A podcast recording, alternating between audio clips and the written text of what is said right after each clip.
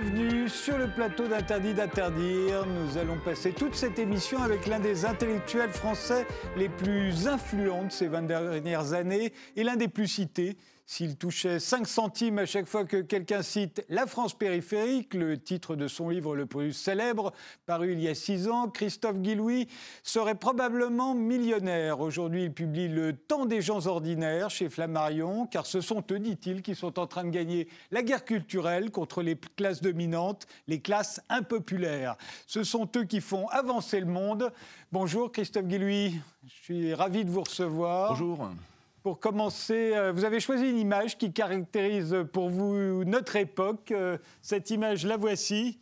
De qui s'agit-il? Jack London, évidemment. Euh, bah, pour plein de raisons. Bah, la première déjà, c'est que pour moi, c'est un géographe. Alors, je précise, pas, pas un géographe au sens académique un écrivain géographe. Euh, d'ailleurs, il, me rappelle la définition que donnait la, Pierre Georges de la géographie, c'est-à-dire euh, les aventures de, l'homme euh, sur Terre. donc cette interaction entre la nature, le milieu naturel et puis le milieu social. Donc ça, c'est bon, c'est le premier point.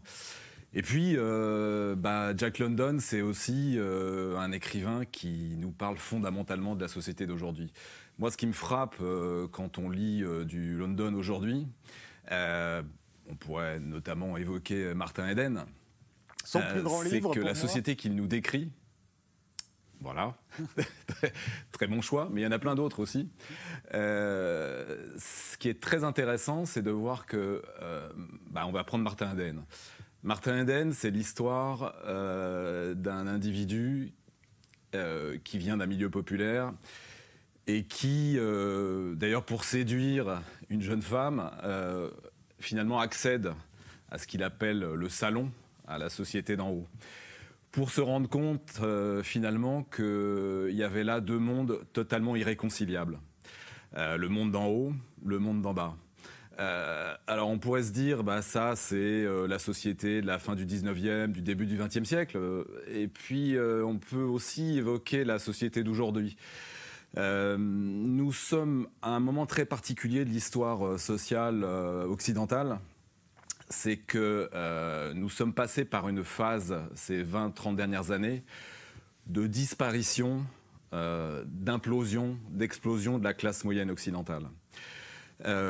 Que reste-t-il aujourd'hui? Pas seulement un champ de ruines, il reste cette opposition fondamentale entre un monde d'en haut et un monde d'en bas. Et ce qui est très intéressant chez euh, London, c'est que euh, certes, il nous décrit un conflit de classe, évidemment, euh, mais pas seulement. on voit bien que là, il, il, ne s'agit pas seulement d'opposer la classe ouvrière au patronat, il y a bien tout un monde, j'allais dire culturel d'en bas, qui s'oppose et qui se, et qui se, se, se, détache du monde d'en haut. Et ce, mouvement-là, euh, nous sommes en train de le vivre. Ce qui est très intéressant, c'est de voir que euh, euh, London n'est pas... Alors c'était, on va dire, un, un socialiste, quelqu'un qui était très, très, très attaché à une lecture, on va dire, de classe, mais ce n'était absolument pas un théoricien. Pourquoi ce n'était pas un théoricien? Parce que depuis le début, il ne nous parle pas seulement de la classe ouvrière, il nous parle de l'humain, il nous parle des gens ordinaires. En cela, euh, London euh, fait vraiment écho à un autre auteur, qui m'a inspiré d'ailleurs le titre de l'ouvrage, euh, qui est Orwell. et j'allais dire que si nous avons à décrire ces deux auteurs pour moi fondamentaux, c'est nous avons des, deux auteurs qui s'inscrivent dans la dynamique euh, de la grande révolution socialiste, etc. Mais pas seulement. Euh, il y a bien là l'idée euh, d'une interaction entre les gens ordinaires, leur environnement. Et c'est pourquoi d'ailleurs London, comme Orwell, étaient euh, perçus euh, comme des alliés non pas objectifs, mais euh, pas très sûrs hein, du point de vue du Parti socialiste. Ce sont des gens qui sont complètement ancrés dans leur milieu d'origine, et c'est ça qui m'intéresse chez, chez London. Eh bien, commençons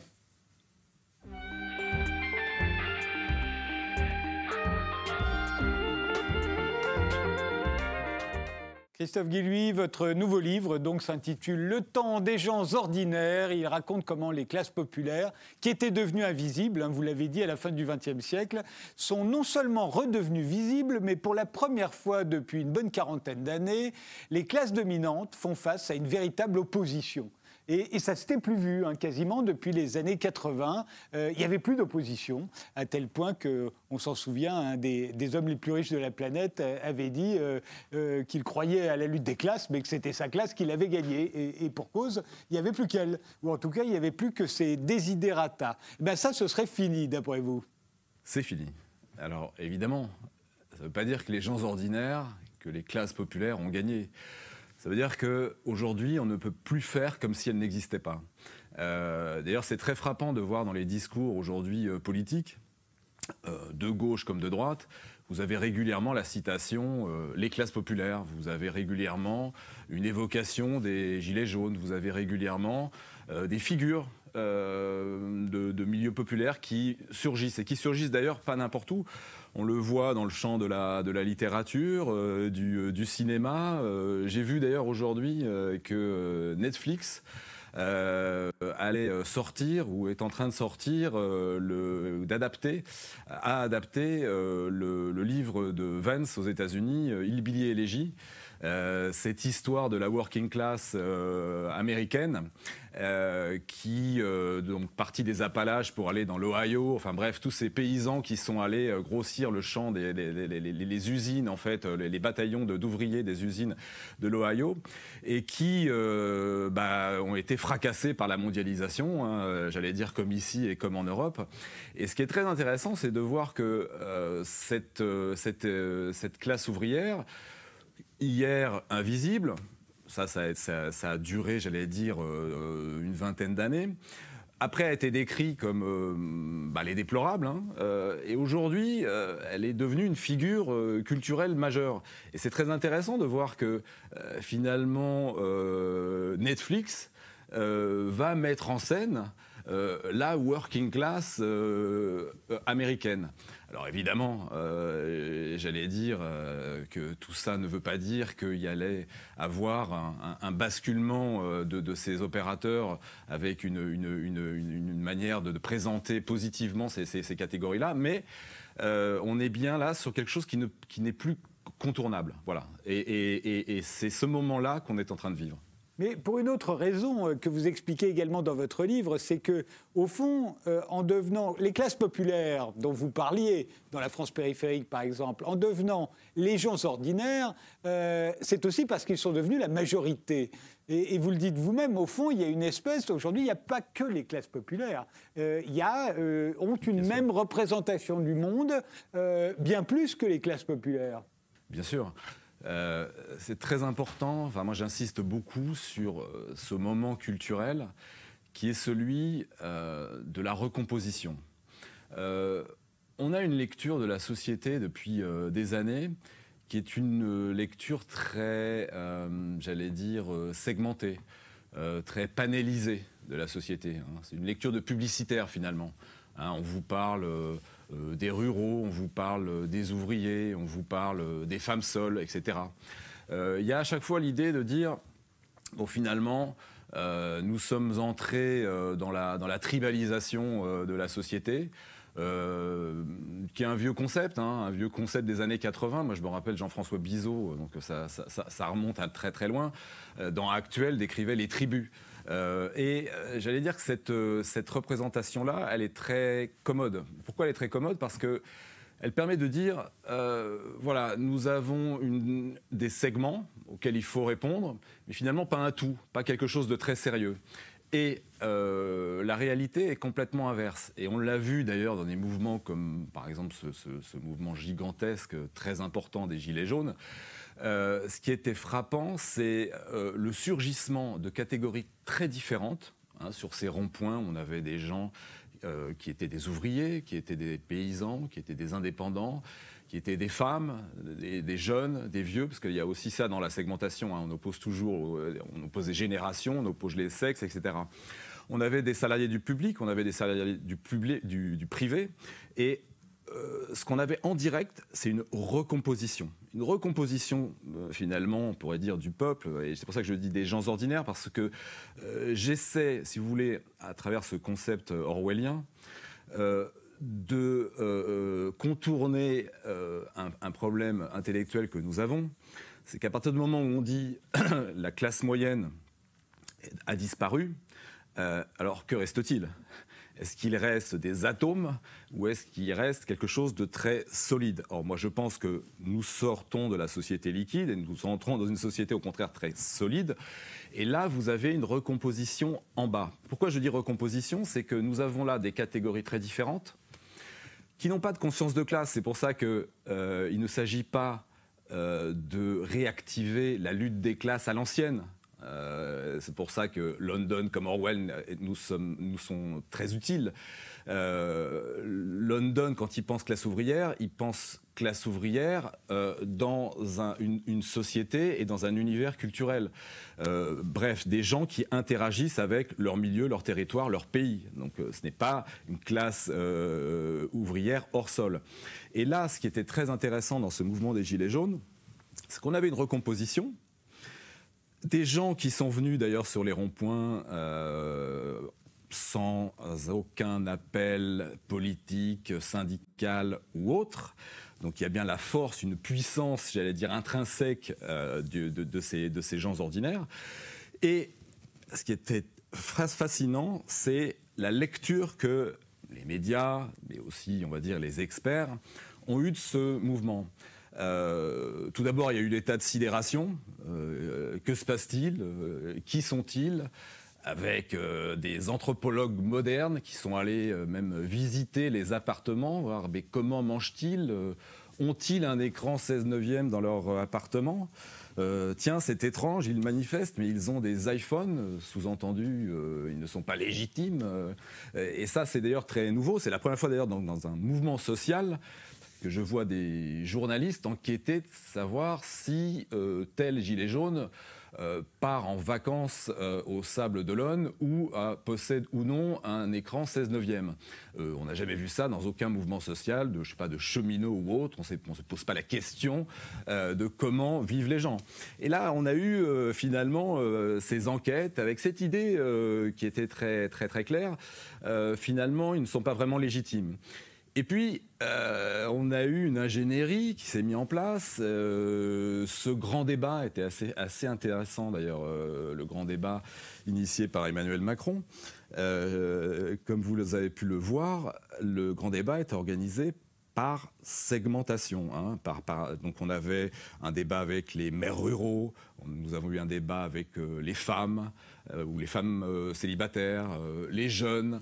Bref, il s'agissait pour nos euh, politiques euh, publicitaires ou, panélistes euh, politiques de resegmenter ce qui venait de se recomposer. Et on voit bien la logique. la logique, elle est finalement, nous vous entendons, mais vous n'êtes pas grand-chose. et surtout, vous n'avez pas de conscience de ce que vous êtes. Alors certes, il n'y a pas de conscience de classe au sens où Marx l'entendait, mais il y a un diagnostic, un diagnostic très solide euh, de ce qu'est l'existence euh, de ces gens. Euh, vous voyez, sur les ronds-points ou ailleurs, etc., les gens ont parfaitement compris, et pas de façon abstraite, ce qu'étaient, ce que sont les effets de la mondialisation sur leur existence. je le dis toujours, par exemple, la, classe ouvrière, les catégories populaires n'ont jamais, été a priori contre la mondialisation, contre l'Europe, euh, pour le repli, comme on le dit aujourd'hui. Non, non, euh, ils ont joué le jeu. Ils ont joué absolument le jeu. Et puis ils se sont rendus compte d'une chose, c'est que euh, bah, finalement, en jouant le jeu, le compte n'y est pas. Pourquoi le compte n'y est pas? C'est que quand on regarde simplement les niveaux de vie de ces catégories modestes, euh, bah, il s'est ou dégradé ou précarisé, et surtout, et c'est pour ça que je parle de disparition de la classe moyenne, euh, ils ne s'inscrivent plus dans la dynamique du progrès tel qu'il était hier. C'est-à-dire que euh, les gens ne sont pas contre le progrès. Ils font simplement une analyse de qu'est-ce que ça me rapporte. Et là, on voit quelque chose de fondamental, c'est que la classe moyenne, qui est un concept culturel, avec cette idée finalement l'ouvrier comme l'employé, comme le cadre, peut se reconnaître dans ce gros machin euh, en mouvement et en voie d'ascension sociale, euh, ne fonctionne plus. Pourquoi? Parce qu'il n'y a plus la logique d'ascension sociale n'est plus vraie. On est plutôt dans une logique de précarisation, de stagnation euh, des, revenus, et puis surtout pour les enfants, des perspectives qui se bougent. Donc on voit bien que ce concept-là, concept de classe moyenne, très dynamique, très positive, positif, celui qui finalement a défini euh, les Trente Glorieuses, n'est plus opérant. C'est pour ça que je pense qu'il faut aujourd'hui imposer un autre concept, qui est un, concept tout autant majoritaire, parce que si, la classe moyenne comme concept culturel a disparu, les gens n'ont pas disparu. Et tous ces gens, voilà, ce, sont les gens ordinaires qui se sont recomposés, qui ont un diagnostic commun des effets de la mondialisation, des effets du modèle qu'on leur a imposé, et qui réagissent simplement euh, bah, en, se réunissant, en, finalement en faisant jouer ce que Orwell euh, a toujours euh, un, point essentiel de son diagnostic qui était la common decency. C'est-à-dire que quand vous êtes précaire, quand vous êtes dans une fragilité sociale, les solidarités s'imposent. Ce sont des solidarités contraintes. Et euh, tout ça existe, tout ça est très puissant, et on l'a vu justement au moment de ce, grand mouvement. Et alors justement, euh, ça explique que pendant le mouvement des Gilets jaunes, même s'ils étaient en minorité sur les ronds-points ou sur les Champs-Élysées, euh, une, deux tiers des Français quasiment soutenaient le mouvement. Euh, et, ces deux tiers des Français, ce sont les gens ordinaires, au fond, euh, dont vous parlez dans ce livre. mais ce qui est très original dans, le temps des gens, ordinaires, c'est que, au contraire de ce que la plupart des commentateurs politiques disent, à savoir que le peuple est manipulé par les populistes, vous, vous soutenez, Christophe Guilluy, que c'est le peuple qui manipule un certain nombre de politiques aussi bien Marine Le Pen que Donald Trump sont des marionnettes, d'après vous, entre les mains du peuple mécontent qui livre cette guerre culturelle aux classes dominantes et qui se sert d'un certain nombre de, politiques euh, pour mener cette guerre, que ce soit Marine Le Pen ou Donald Trump. Et on pourrait même se demander si Emmanuel Macron, depuis les Gilets jaunes et depuis encore plus la crise du coronavirus, n'a pas rejoint les marionnettes puisque de plus en plus, euh, Emmanuel Macron, dans ses discours, euh, au fond, se sert de ce qui a l'air important pour ces deux tiers des Français, la sécurité, euh, l'islam, l'immigration, le séparatisme. Tout ça, au fond, ce sont les thèmes, d'après ce que vous dites hein, dans votre livre, ce sont les thèmes des gens ordinaires. Oui, sans oublier le modèle économique, qui est quand même un point essentiel. Évidemment. Euh, c'est-à-dire que euh, Emmanuel Macron, comme d'autres, ont parfaitement compris euh, que ce dont je parle, mais ce dont parlent finalement les gens ordinaires, n'est pas, comment dire, n'est pas marginal, mais représente la société elle-même. Euh, j'avais écrit un livre précédemment qui s'appelait No Society, avec cette idée finalement, euh, pourquoi, j'avais intitulé ce livre No Society, c'était l'idée que, euh, contrairement à l'époque, on va dire, des Trente Glorieuses, et puis même avant, et c'est ce que Christopher Lash avait vu très tôt, nous avons un monde d'en haut, je dis plutôt un monde d'en haut d'ailleurs que les élites parce que les élites, j'allais dire, c'est trop facile de critiquer les élites, parce que euh, les élites n'existent pas si euh, vous n'avez pas 10, 20, 25% des gens qui soutiennent le modèle des élites. Hein, c'est toujours d'ailleurs ce que je dis toujours, vous savez, la, critique facile du 1% ou du 0,1%. si je vous dis par exemple, Trouvez-vous euh, normal que 40% euh, du patrimoine mondial soit au moins de 0,1% euh, de la population? Je pense que vous allez me dire non, c'est assez scandaleux.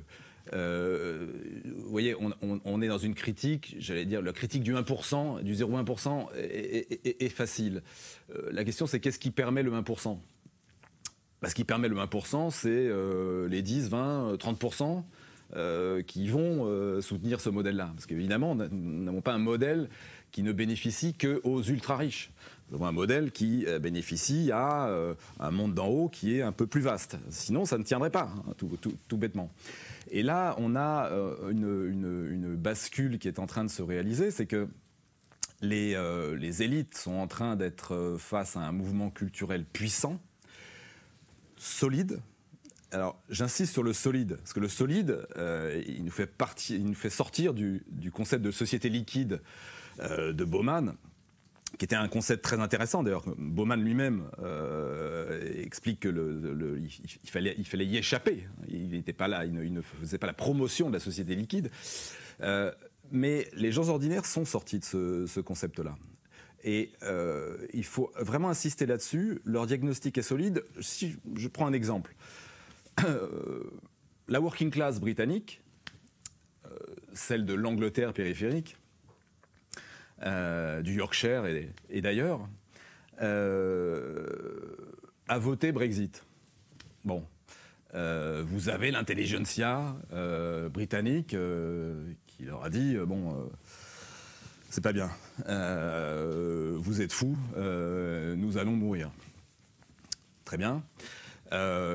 Ils ont voté trois fois pour le Brexit en réalité. Voté pour le Brexit, ils ont voté pendant aux, élections européennes euh, pour, euh, pour les partis euh, anti-Brexit, notamment pour Nigel Farage.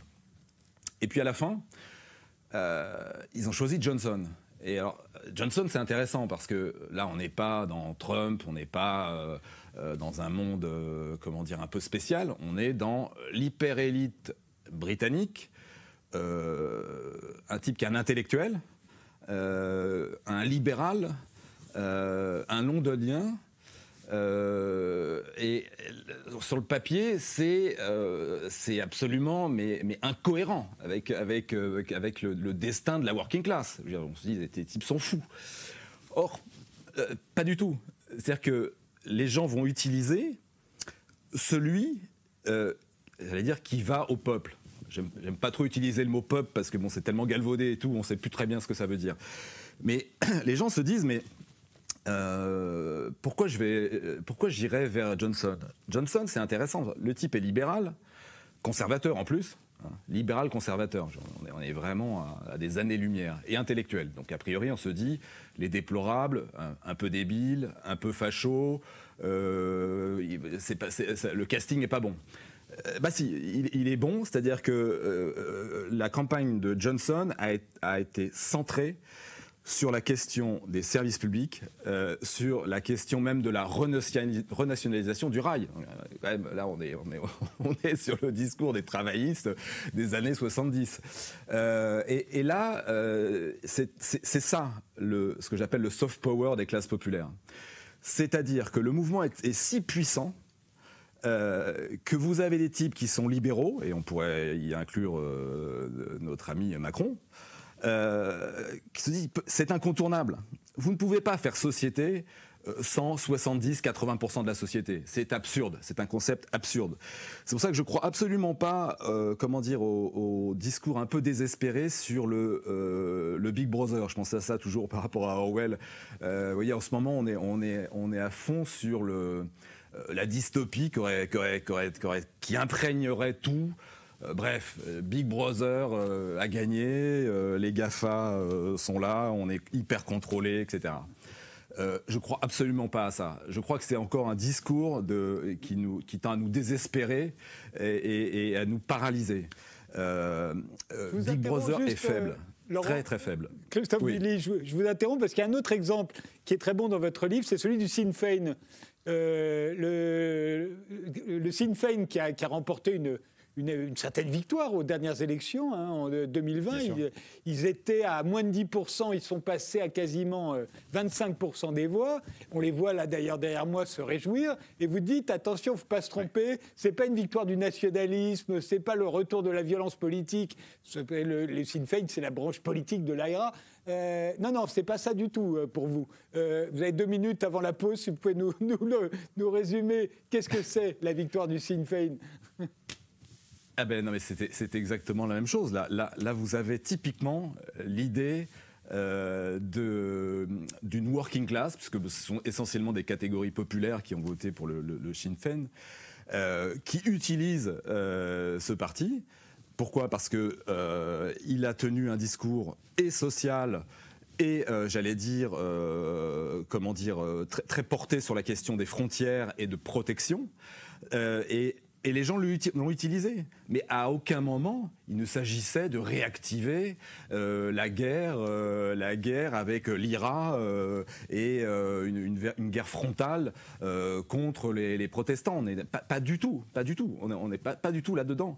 Et, c'est pourquoi c'est très important de, bien comprendre que l'utilisation des marionnettes que, j'appelle populistes se fait par défaut. c'est pour ça que je reviens à Christopher Lash. Je ne sais pas si j'ai le temps avant la pause. euh, Christopher Lash nous, nous Ok, euh, ça va être trop court. mais, Christopher Lash qui nous dit, euh, voilà, les élites ont fait sécession. Les, les, gens ordinaires n'avaient pas voté pour la sécession des élites. Elles s'autonomisent culturellement et après, elles vont chercher ce qu'il y a sur le marché. Il n'y a pas grand-chose sur le marché. Dans, l'offre politique, il n'y a pas grand-chose. Donc parfois, il y a des types un peu bizarres. Euh, par exemple, Monsieur Trump.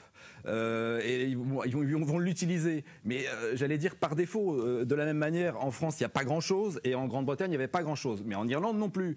mais ce n'est qu'un un temps qui sera court nous sommes, évidemment, euh, les, gens ont, envie que tout change tout de suite. Euh, nous sommes dans un basculement culturel. Je crois que ce basculement ne va pas s'arrêter. Et vous allez avoir une partie, une fraction de plus importante de la classe politique classique qui va aller à la demande, qui va aller à la, demande des gens ordinaires. Tout simplement parce qu'ils n'ont pas le choix. D'ailleurs, s'ils ne le font pas, n'oublions pas une chose, c'est contrairement à ce qu'on a dit, les mouvements euh, sociaux ou politiques auxquels nous assistons ne sont pas des mouvements violents. Alors, certes, on a beaucoup parlé de la violence des Gilets jaunes. Je rappelle que cette violence était essentiellement celle des Black Blocs. Euh, pour l'heure, euh, les populistes que les gens choisissent sont des, sont des populistes qui jouent le jeu. Euh, si nous n'avons pas envie de populistes hard, alors allons-y. Allons à la demande des gens ordinaires, qui est une demande très rationnelle, très calme. Mais pour cela, il faut faire un effort intellectuel. On fait une pause, on se retrouve juste après.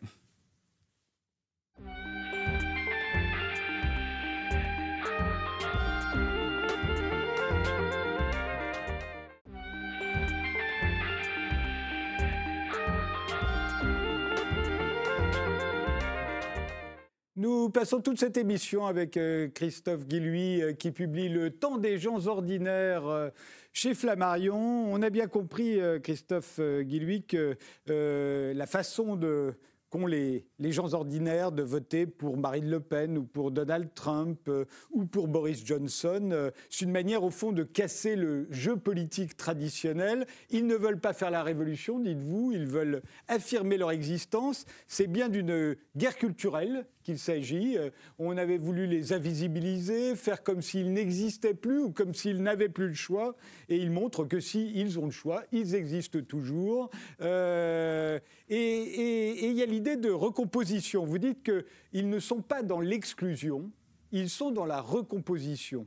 Au fond, euh, il lutte contre les fractures. Vous aviez écrit un livre sur les fractures françaises. Il lutte contre ces fractures parce que ces fractures, d'après vous, au fond, euh, bénéficient aux classes dominantes, pas du tout aux, classes populaires.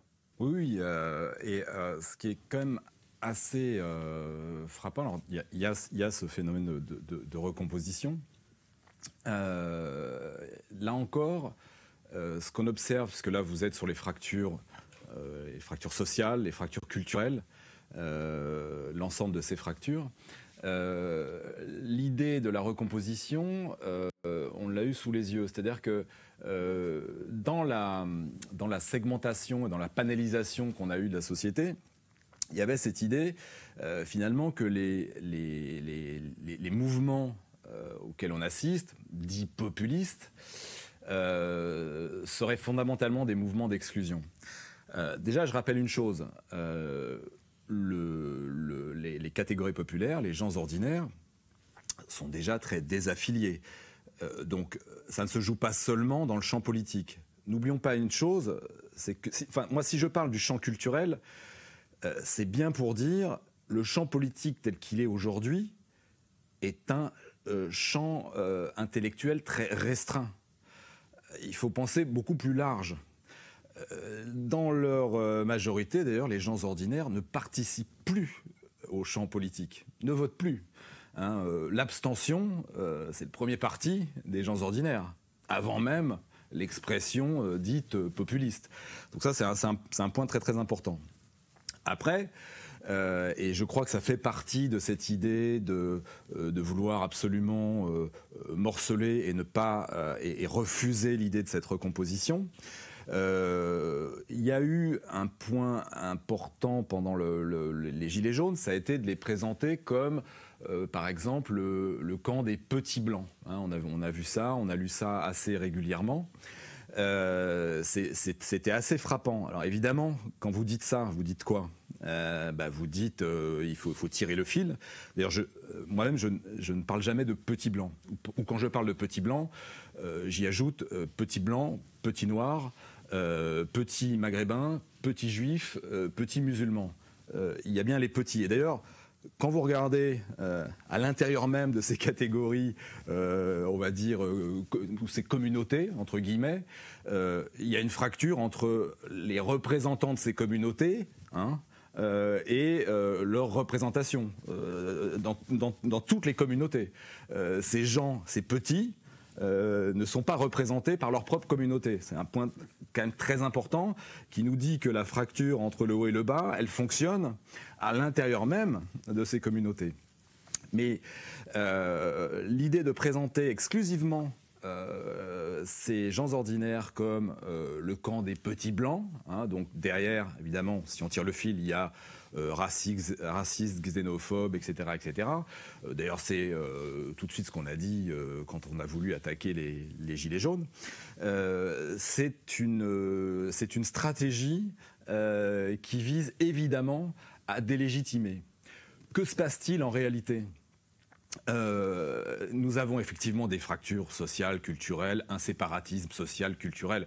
Euh, je ne vais pas me dédire, j'ai déjà expliqué ça il y a une dizaine d'années. Euh, n'oublions pas une chose, c'est que ce mouvement est lié avant tout au basculement de nos sociétés occidentales vers la société multiculturelle elle est là, la société multiculturelle. Vous pouvez être pour, contre, elle est là de toute façon. Euh, ce que je veux dire, et c'est ce que j'avais exprimé déjà il y, a, pas mal de temps, euh, la société française, comme la société euh, britannique ou, suédoise, est devenue une société américaine comme les autres. Alors on peut dire c'est très triste, nous avons un modèle euh, républicain, etc. Il est euh, en train de s'effondrer. Certes, euh, c'était peut-être le meilleur du monde, mais les Suédois pensaient aussi que leur modèle était le meilleur du monde. Les Britanniques pensaient aussi que leur, modèle était le meilleur du monde. il ne fonctionne plus. Pourquoi il ne fonctionne plus? Et là, on revient sur la question sociale. C'est qu'un modèle, ce n'est pas une abstraction. les valeurs, hein, par exemple les valeurs républicaines, elle se diffusait dans la société à partir des catégories populaires. Euh, c'est comme ça euh, qu'on s'intègre à une société. Hier, euh, les, immigrés qui arrivaient en France, en Suède ou en Grande-Bretagne s'assimilaient, comme on disait à l'époque, pas en épousant les valeurs. le, type qui arrivait en France ne se disait pas je vais épouser les euh, valeurs des Lumières et c'est comme ça que je deviendrai un, bon Français. Non, il s'assimilait en disant tiens, mon voisin ouvrier, employé, a une vie assez correcte. il n'est pas riche.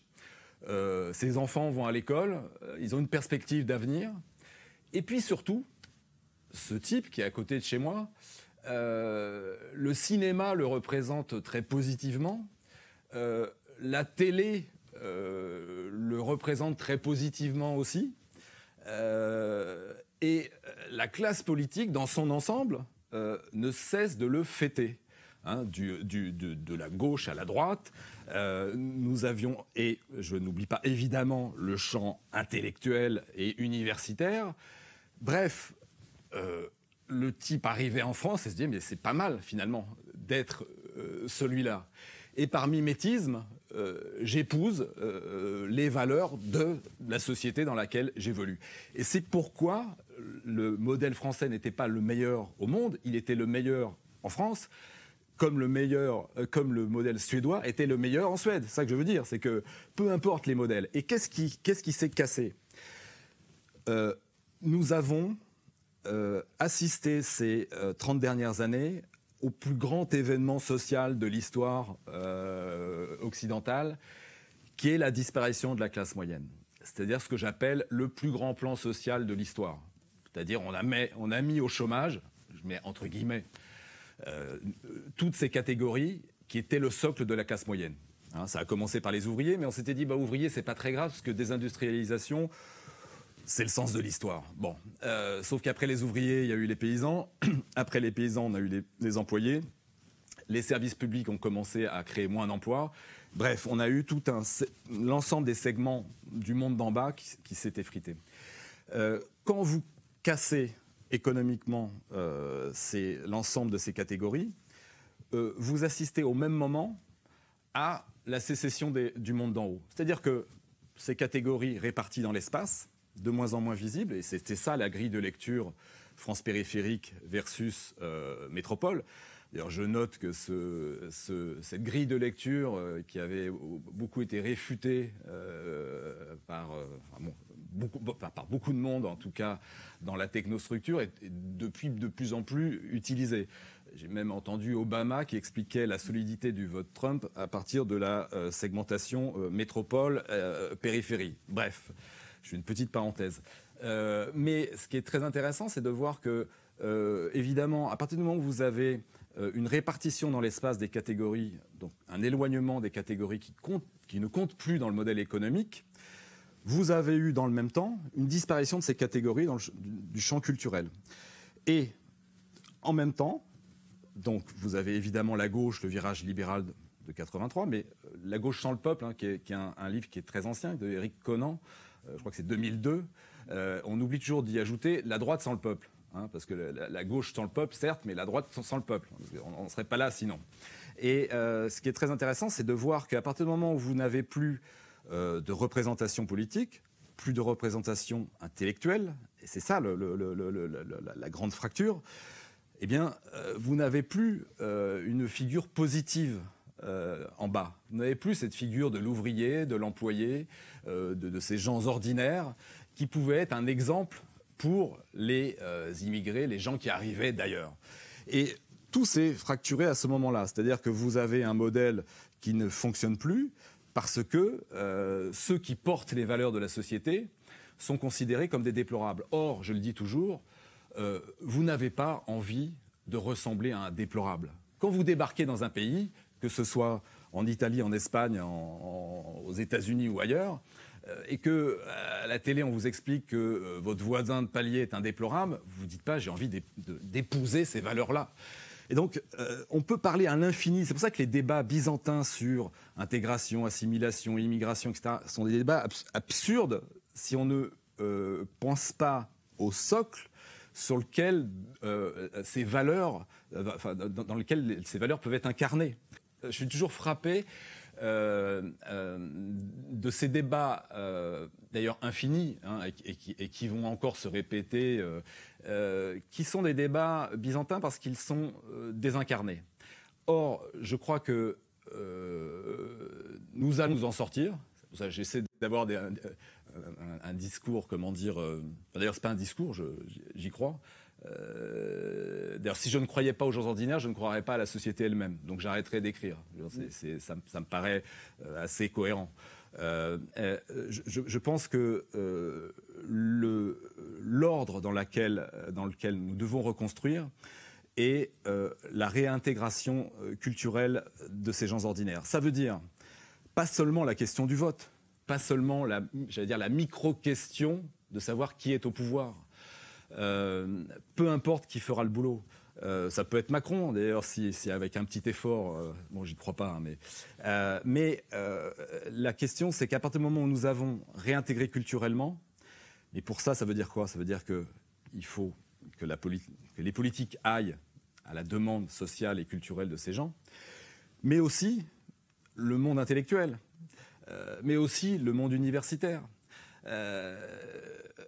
Ce qui a été très violent pendant les Gilets jaunes, euh, c'est pas seulement la police. Hein. D'ailleurs, euh, il ne faut pas parler de violence policière, euh, parce que la police ne fait que suivre des ordres donnés par un gouvernement. Donc il y a eu la violence d'un gouvernement. Ce n'est pas du tout la même chose. D'ailleurs, ce qui est très intéressant, c'est que ça a été un mouvement très réprimé. Le mouvement social qui a été le plus réprimé euh, de, cette époque contemporaine, hein, avec, euh, je le rappelle, 10 euh, milliards d'avus, 2500 blessés, 25 éborgnés, 5 personnes qui ont perdu des, des mains, enfin bref, très violent. ça, c'est pas la police, c'est le, le gouvernement, enfin c'est le pouvoir. Pourquoi violent? Parce qu'évidemment, vous avez là un mouvement de gens qui se sont recomposés, qui remettent en cause un modèle économique. Et on voit bien que c'est ça qui, pose problème. Mais la plus grande des violences euh, pendant ce mouvement, pour moi, a été le silence du monde culturel. À quelques exceptions près, évidemment. Euh, d'ailleurs, surtout à la fin. Euh, mais tout au début, ça a été silence radio. Et ça, c'est un point commun qu'on observe dans l'ensemble des pays occidentaux, euh, en Grande-Bretagne, par exemple, euh, c'est un, écrivain qui avait, euh, analysé ça, John King, sur la question du Brexit, et qui avait demandé une analyse de comment s'était positionné finalement le monde de la culture vis-à-vis du Brexit. Donc Brexit majoritaire en Grande-Bretagne, très majoritaire dans, les, milieux populaires britanniques, est euh, soutenu par seulement 3 ou 4% du monde de la culture. Et là, on est dans cette sécession des élites. Vous voyez, c'est pas seulement le monde d'en haut, les, riches, c'est plus grave, c'est le monde de la culture. Et ce monde de la culture est aujourd'hui a vraiment fait une sécession euh, très grave parce que derrière tout ça, moi je, ne suis absolument pas dans un discours anti-élite. Euh, je trouve ça complètement stupide. Et d'ailleurs, les gens eux-mêmes ne sont pas là-dedans. Hein. Euh, on, se rappelle les liens organiques entre un monde intellectuel et le Parti communiste et, la, classe ouvrière. Tout ça était très vertueux. Euh, voilà, ça vient de très très loin. vous ne pouvez pas ressouder une société si les intellectuels eux-mêmes ont tourné le dos à la société. Ce n'est pas possible. Et c'est pour ça que je mets un grand espoir dans l'émergence de ces figures populaires dans le champ de la littérature.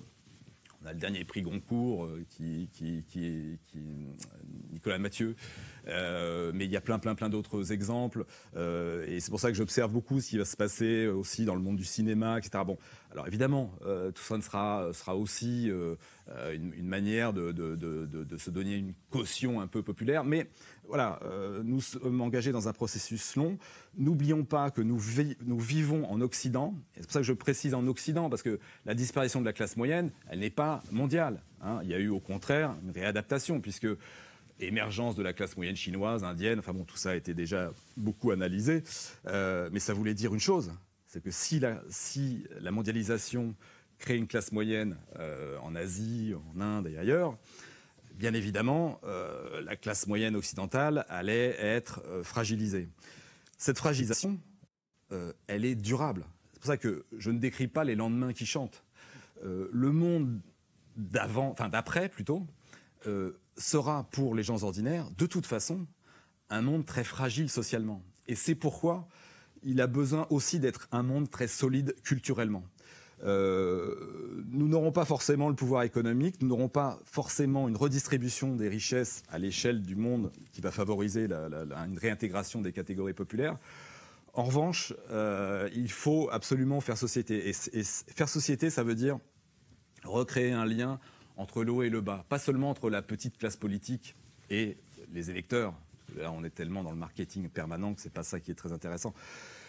Mais entre ce monde intellectuel, euh, culturel et, euh, et ces gens ordinaires. En même temps, euh, Christophe Guillouis, vous, vous décrivez assez bien dans, dans, votre dernier livre le fait que, pour revenir à la métaphore du salon, qui était la métaphore de, Jack London, hein, le salon, c'est là où habitent les classes dominantes, les autres habitent en bas, en tout cas dans le monde anglo-saxon. Chez nous, c'est un peu différent. Le personnel habitait au sixième étage, mais, mais chez eux, c'est en dessous.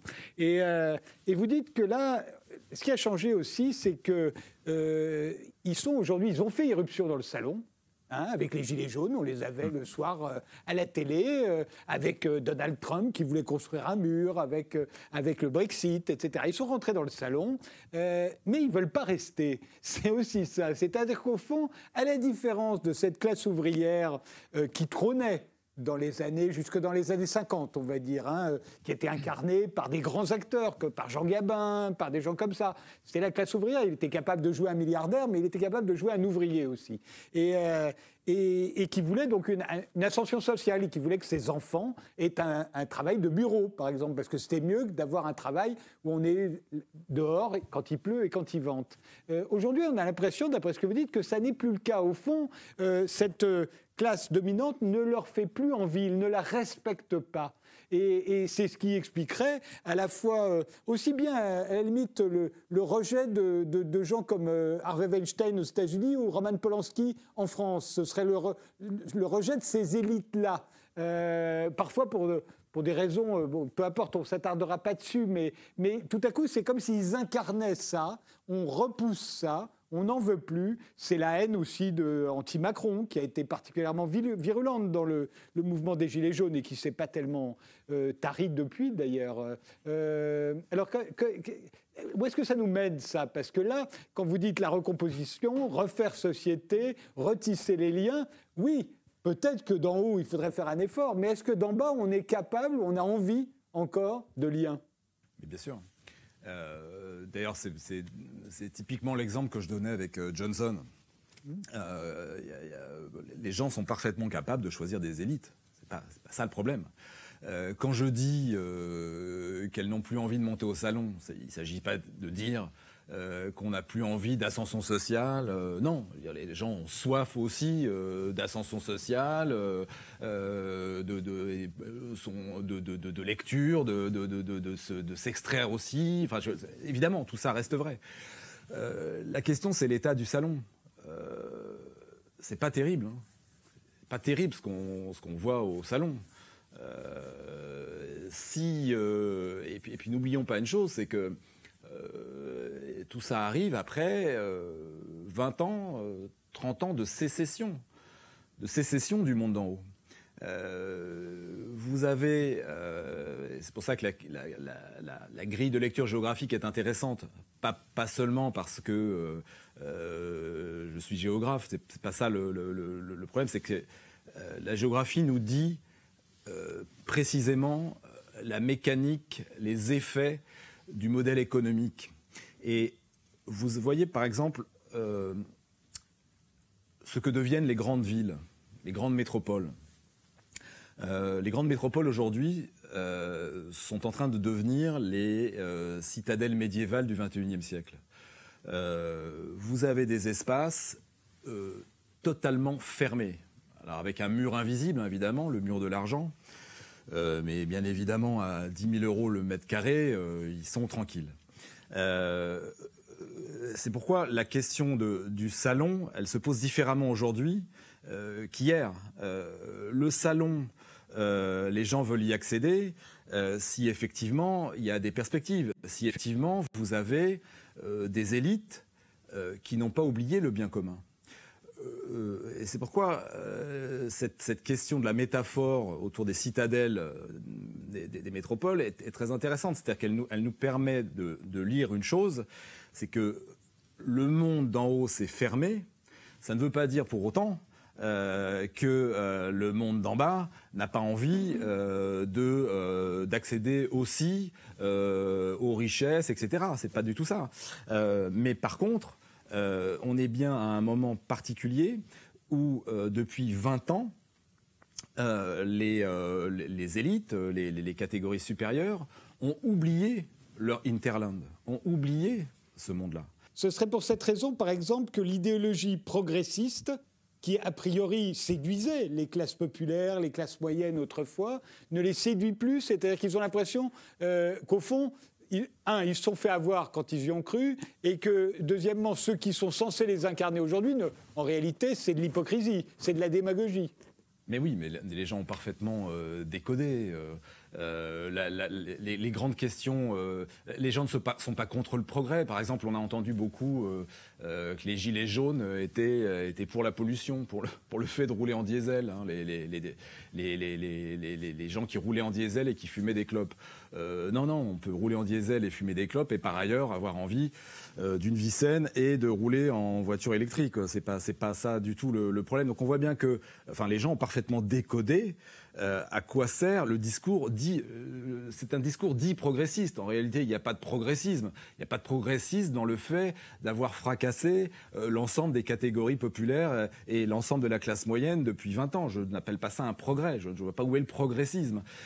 donc, vous voyez, en, fait, on, est à un moment très particulier où vous avez un monde d'en haut qui se, qui se, qui, est dans une forme de panique. Hein. Moi, moi, c'est ça que j'ai observé quand même ces derniers, ces derniers temps, et on l'a vu pendant le le, moment des Gilets jaunes, ils ne savent plus comment, euh, comment euh, réellement parler à ce, à ce, à ce, monde d'en bas.